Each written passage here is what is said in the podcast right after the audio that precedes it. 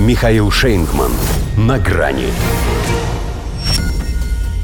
Их было восемь. ВВС США и Японии нашли, чем ответить России и Китаю. Здравствуйте. На грани.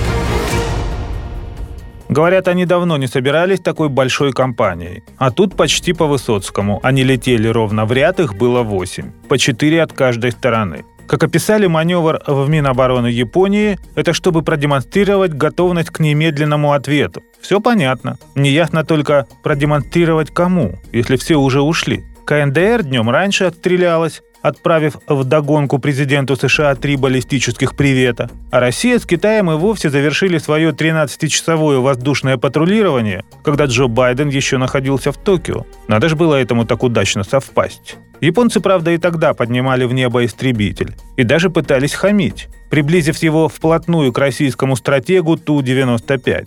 Но сами этой близости и испугались, оформив свой страх в официальный протест, больше похоже на истерику. Американцы в этом смысле повели себя гораздо сдержанней. Хотя кого мы обманываем? Они просто потеряли дар речи и не сразу пришли в себя. Ведь это уже второй раз за последнее время русские появляются на расстоянии ракетно-бомбового выстрела от президента Соединенных Штатов. Пару месяцев назад ударили по военной инфраструктуре во Львове, когда Байден зажигал на авиабазе в польском Жешуве. И вот опять плановое мероприятие, лично к нему не имеющее никакого отношения. Но все догадались, что нечего языком болтать. Ну, может быть, кроме него. Он же здесь снова как бы оговорился. Так теперь называют его неконтролируемые откровения. Тогда едва не отправил солдат в Донбасс, пообещав им, что они сами убедятся в доблести укронацистов. И сейчас пресс-службе пришлось объяснять, что его не так поняли. Он вовсе не собирается воевать с Китаем за Тайвань,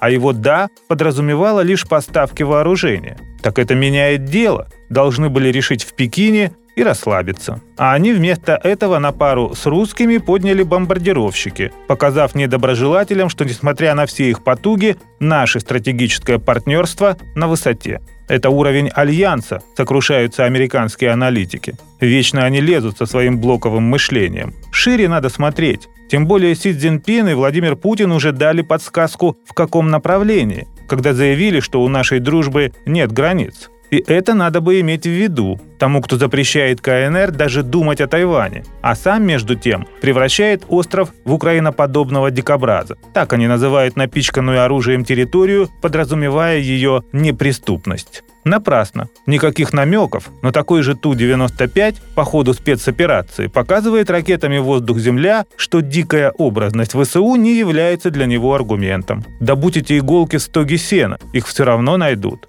Потому что, как это у Высоцкого, к чему за даром пропадать? Ударил первым я тогда, ударил первым я тогда, так было надо. До свидания. На грани с Михаилом Шейнкманом.